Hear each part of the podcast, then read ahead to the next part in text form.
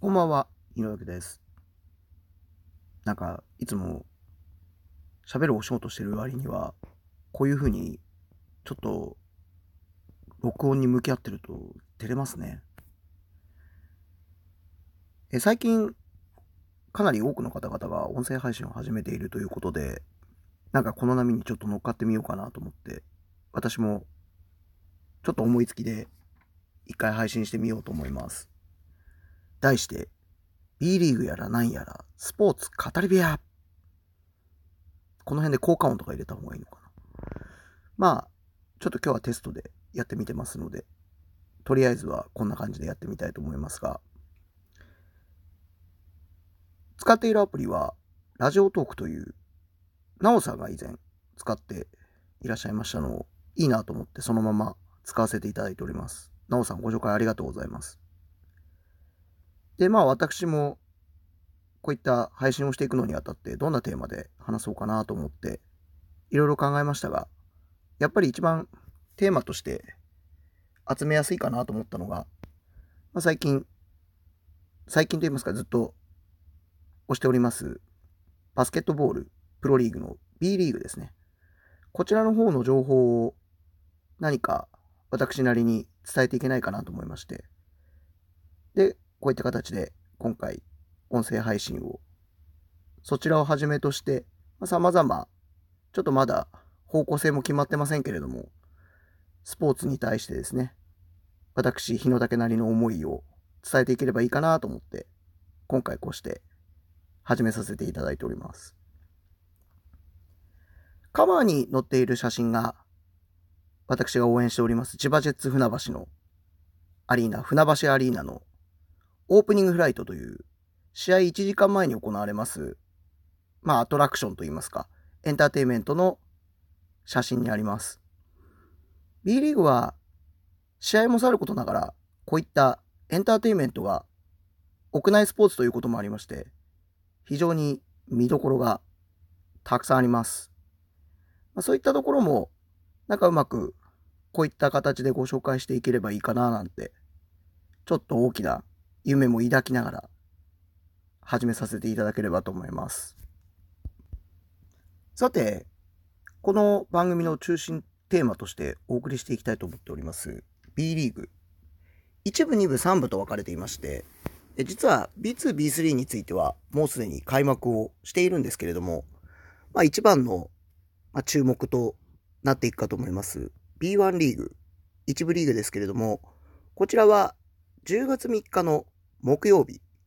川崎ブレイブサンダース対宇都宮ブレックスの試合、こちらが先行して開幕をしていきます。その他の試合が10月5日の土曜日から開催されていくということで、まこちらについて軽くご紹介できればなと思います。こちら先行して開幕していきます川崎ブレイブサンダース対宇都宮ブレックスの試合、なんと横浜アリーナで開催されていきます。横浜アリーナはいつも B リーグのファイナルですね、え優勝を決めていきます決勝戦が行われる会場となっていまして、まあ、こちらの大きな会場を使って、まあ、先行してですね、今回開幕が行われていくということで、バナーなんかにも、令和はバスケだというね、えなかなか時代を代表させていこうという気概を持ったバナーが今出ているかと思います。今回、バスケの日本代表ワールドカップに進出しまして、八村君や渡辺君などの海外組が非常に注目を集めたところになりますが、開幕戦の川崎ブレイブサンダースには、日本代表キャプテン、篠山流星選手、また、え、帰化して、まあ日本のエースとして、中心選手として頑張っていただいているニック・ファジーカス選手、この辺が川崎ブレイブサンダースに在籍しております。宇都宮ブレックスには、比江島誠選手という、まあ、独特のステップでですね、まあ、選手、相手を翻弄していく、まあ、そういったテクニシャン、そして、え長年にわたって日本代表を、まあ、中心選手として活躍してきました、竹内ツインズというですね、えー、まあ身長2メーターの、えー、双子がいるんですが、まあ、そのうちのえー、一人ですね、竹内康介選手が、この宇都宮ブレックスには在籍しております。まあ、どうしても海外組が非常に今回、日本代表戦では注目を集めましたけれども、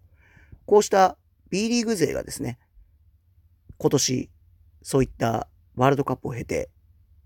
どういった形で活躍をしていくのかといったところにも、ぜひ注目をしていただきたいなというふうに思います。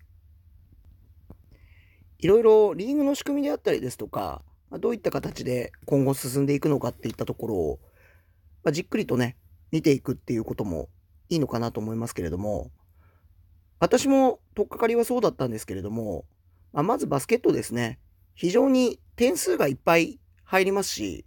細かいところは気にせずに、ぜひ雰囲気を味わっていただいて、その楽しさを見ていただくというのが、何よりもバスケを見ていただくきっかけとしてはいいのかなというふうに思っていますので、特に難しいことは抜きにして、まずこの開幕戦ですね、ぜひ注目していただきたいというふうに思っております。ということで、まずお試しでちょっと作ってみました。また、例えばこんなことを話してみたらどうですかっていうようなものありましたら、ぜひどんどんといただければなというふうに思いますので、まあ、こうした形を通じてまた様々な方とつながっていければいいかなと思っておりますので、ぜひ、まあ、こんな思いつきの企画ですけれども、お付き合いいただければなと思いますので、今後ともよろしくお願いします。日野武でした。